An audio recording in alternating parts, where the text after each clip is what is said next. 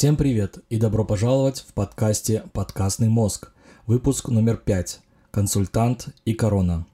В сегодняшнем выпуске я расскажу вам свою точку зрения о таких темах, как работа инженером-консультантом в фирме Альтран, часть первая, и Corona Time, ну, с моей точки зрения.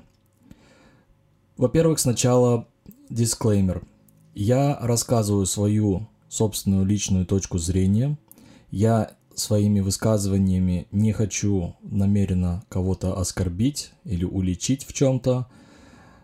У каждого есть свое мнение, и здесь я рассказываю свою точку зрения. Итак, поехали. Итак, работа инженером-консультантом в фирме Альтран. Часть первая. Что вообще такое инженер-консультант? Кто это вообще такой? Что это за зверь? И с чем его едят. Но, во-первых, инженеров лучше не есть, они очень нужный народ. Инженер-консультант занимается тем же самым, что и занимается обычный инженер, только работает он на фирму, которая предоставляет услуги этого консультанта каким-то другим фирмам. На моем примере фирма Альтран имеет несколько клиентов, и один из таких клиентов – это фирма Porsche. Фирма Porsche занимается, как все уже знают, эм, созданием и выпуском, сборкой и все, что вокруг да около эм, автомобилей. Э, прославилась эта фирма тем, что они стали выпускать давно-давно гоночные, скоростные и спортивные машины. С недавнего времени, ну как с недавнего времени, уже довольно давно, уже 2015 как минимум, 13-15 года, фирма Porsche начала делать также так называемые SUV, внедорожники. Начали с э, марки Cayenne – а с 2000, не дайте соврать, 17-18 где-то так, начали также выпускать еще и Маканы, если еще не раньше. Итак, эм, фирма Porsche. Представим себе такую ситуацию. Фирма Porsche не справляется со всеми заданиями бюрократии, а также инженерными работами и нанимает инженеров из других фирм для определенных проектов. На моем примере, я, так как я уже работал в нескольких фирм, э, не, так как я уже работал на моем примере, так как я уже работал в нескольких проектах, в том числе проекты, ну скажем, автоматического круиз-контроля, например, в системе infotainment, в системе, вот сейчас я работаю так называемой VTS, Vehicle Tracking System, это система слежения за автомобилями. И таких вот инженеров заказывают на длительность там 2-3 года – и этот инженер работает в этом определенном проекте. И когда заканчивается проект, есть два варианта. Либо проект заканчивается и ничего больше не продолжается, либо э, клиент, например, Porsche, говорит, вы нам понравился этот консультант, мы хотим его для какого-то другого проекта. И этот инженер продолжает дальше там работать. В этом и смысл вот таких вот инженеров-консультантов. Вообще автопром в Германии э, это такая основная, основной конек э, немецкого сумрачного гения, э, так как всем известно, что в Германии делаются хорошие автомобили, много фирм есть, и вот, например, фирма Porsche, она принадлежит к холдингу или к группе Volkswagen. эм, которым также принадлежит и Audi, и сама Volkswagen, и Volkswagen так называемые Nutzfahrzeuge. Это эм, автомобили типа микроавтобусов. Также принадлежит эм, такие фирмы, как э, Шкода чешская.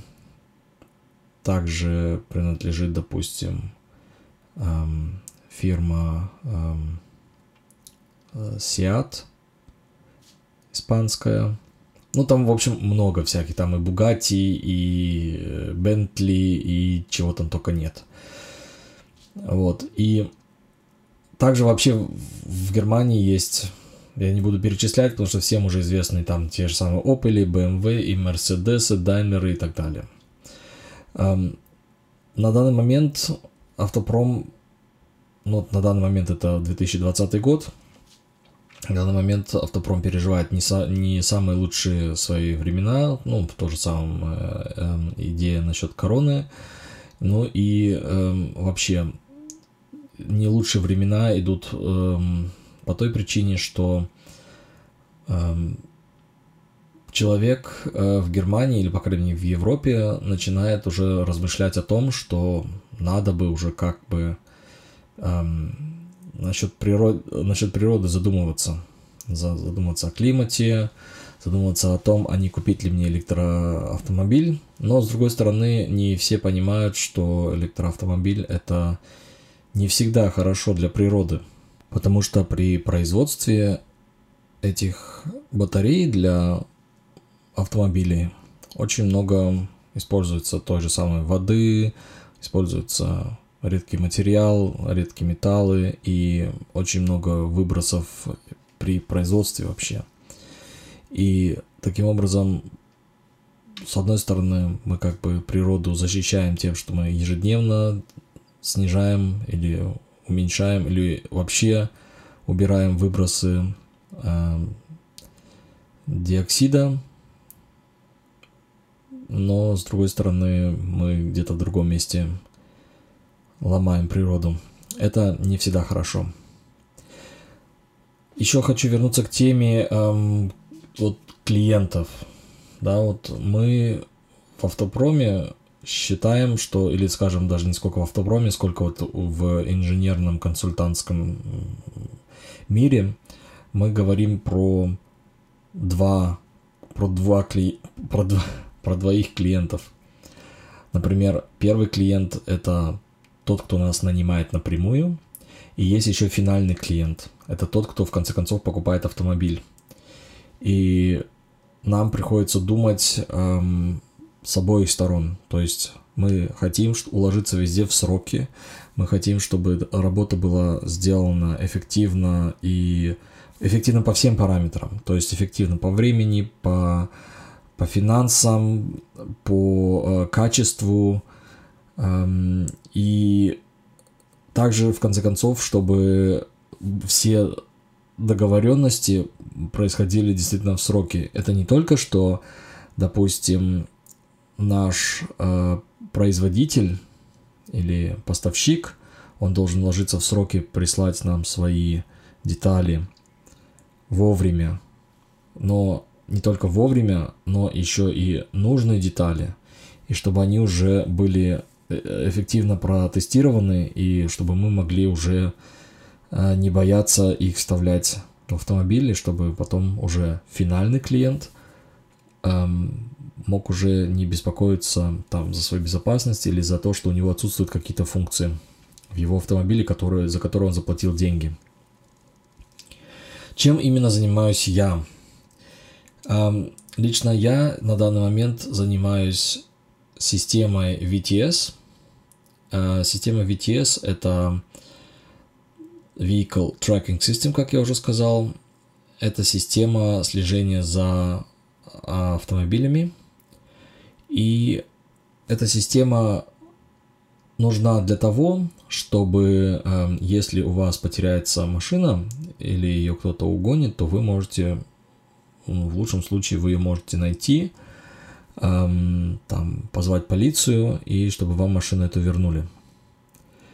Э, есть много всяких дополнительных примочек, э, как некоторые говорят, свистелок, берделок, это то, что там можно узнать, э, не выходя из дома. У тебя есть э, так называемое приложение для мобильного телефона, и ты можешь э, смотреть, сколько у тебя бензина там в машине, или если у тебя гибридная машина, ты можешь смотреть, сколько у тебя зарядки, ты можешь включать, заряжать машину, ты можешь отключать, ты можешь эм, так называемый preconditioning делать, эм, ты можешь эм, искать, где она, например, если у тебя огромная парковка, и ты не знаешь, где твоя машина, то ты можешь, э, наж, нажав на кнопку, ты можешь э, заставить машину попибикать, посигналить. Или э, если ты не хочешь, э, если там, скажем, темная парковка и тебе не хочется э, как-то наводить шум, то ты можешь э, включить твои мигалки, то есть твои поворотники или аварийные э, габари... аварийно-габаритные огоньки. Вот, это, в принципе, все можно сделать. Ну, также ты можешь смотреть, когда у тебя будет автоинспекция, ты можешь смотреть, когда у тебя эм, там замена масла, ты можешь смотреть, сколько ты последний раз проехал. В общем, таких вот эм, дополнительных фич, как сейчас в новомодном русском языке говорится, их э, достаточно, да.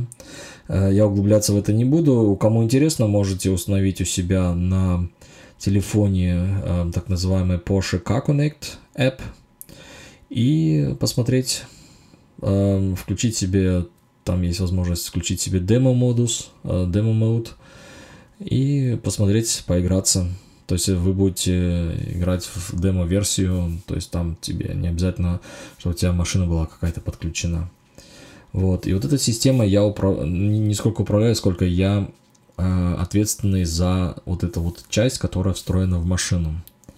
Эм, и эта часть эм, очень интересна тем, что она э, коммуницирует с остальной частью автомобиля и эм, передает информацию через э, так называемый backend, через сервер, передает на вашу Э, на, вашу, на ваше приложение в, э, в вашем телефоне. Это очень интересная штука. Я поговорю о своей работе, что именно или что именно я там делаю уже в следующей части.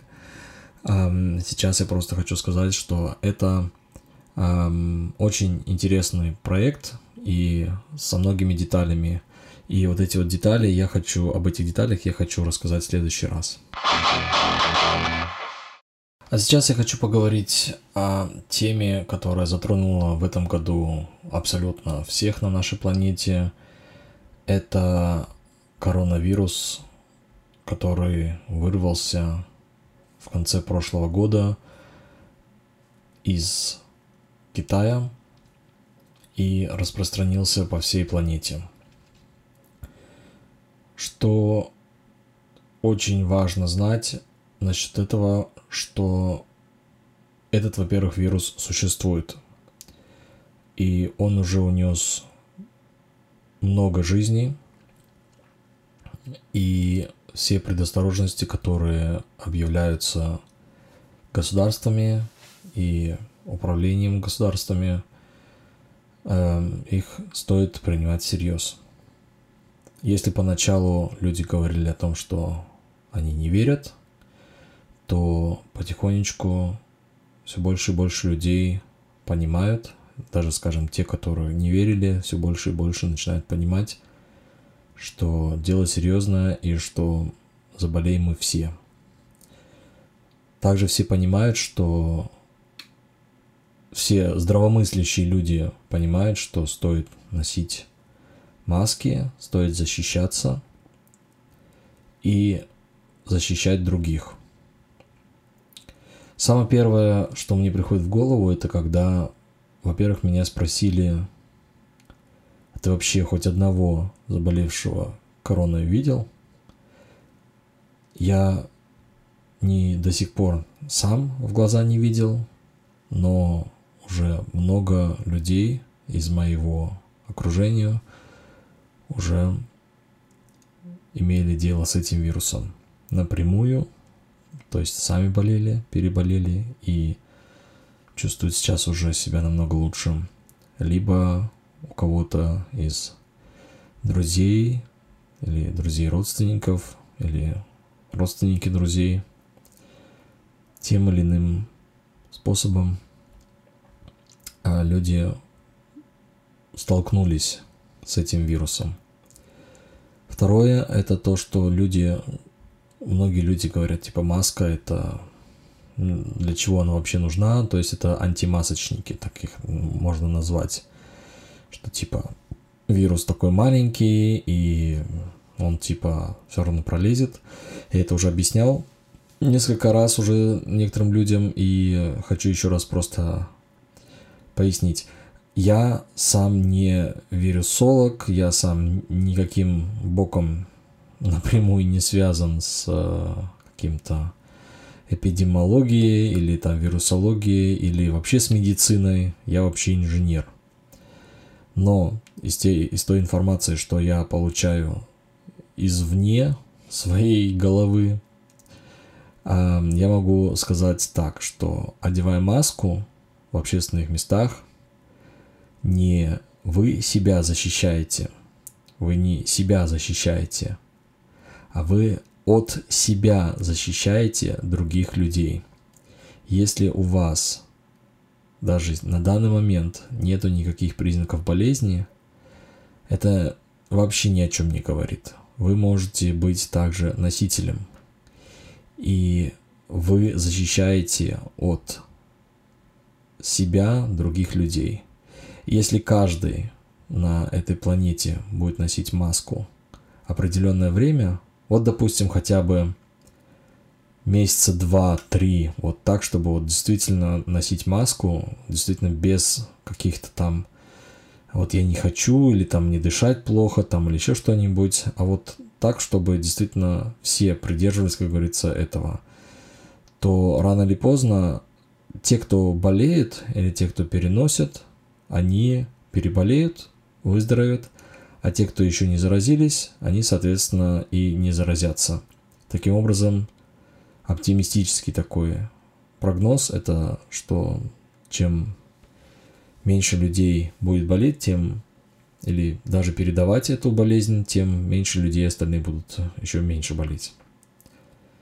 Но я столкнулся уже за последний вот этот вот год, почти год, да, с начала вот марта, когда уже начался э, локдаун здесь, э, в Германии, столкнулся со столько много информации, особенно так называемый fake news, э, информация лжи и истерики, которые разводятся в интернете, что просто волосы дыбом встают от человеческой тупости.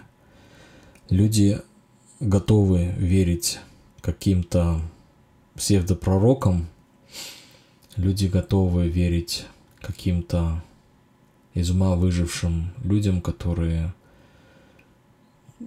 либо ничего совершенно не соображают эм, в медицине и вот насчет вирусологии, эпидемиологии, либо когда-то работали и не могут предоставить научных фактов своим высказыванием, а лишь просто переводит все в эм, так называемые теории заговоров, что тайные, что-то там это, что правительство хочет на нас надеть намордники и что там нас хотят всех э, поголовно э, обязательным э, путем там вкалывать какой-то препарат непонятный. Это даже не хочу комментировать, насколько глупо это... Это настолько глупо, что я не хочу это комментировать. Но я надеюсь, что э, люди понимают, что это мое личное мнение насчет этого всего. Как происходило или происходит или проходит это время э, для меня и для моей семьи. Э, для меня лично в середине марта, к сожалению, слишком поздно для или э, слишком поздно по сравнению с другими э, фирмами нас отправили на так называемый home office, на удаленную работу.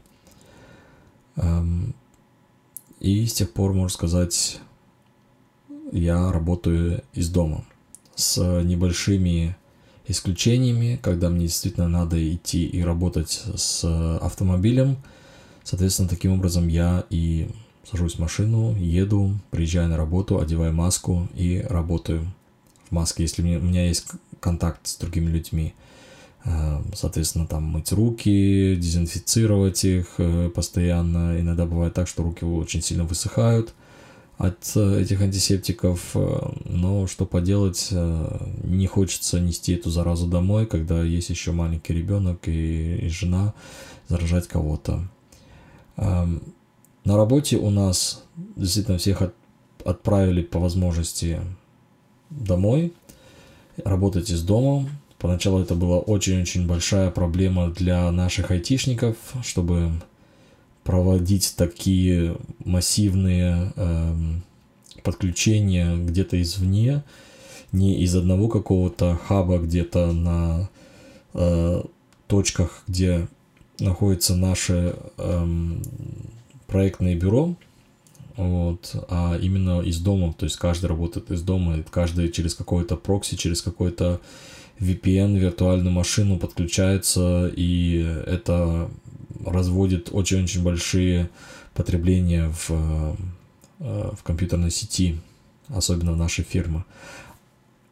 Также это происходило и на фирме Porsche, и происходит до сих пор, что большинство людей работают из дома, что поначалу было действительно как что-то необходимое, но со временем я понимаю, что все, как говорится, высшие чины различных фирм начинают понимать, что все-таки home office это что-то, что имеет большой-большой плюс. И даже несколько плюсов. В том числе, если люди работают из дома, то если до, до этого э, фирма снимала какое-то бюро где-то у черта на куличках, эм, то фирма платила как и за аренду, так и за электричество, за воду, за отопление, за там, поставки кофе. Также платила за то, чтобы, когда люди едут на работу, что платили за бензин, вот, сейчас это все отпадает. То есть там, ну, кроме того, что там всякие бюро, э, принадлежности для бюро, то есть там всякие бумага для принтеров, э, краска для принтеров, там, эм, ну, короче, в общем, очень много всего, что отпадает, если ты, если человек работает, если консультант, например, работает из дома. Очень удобно.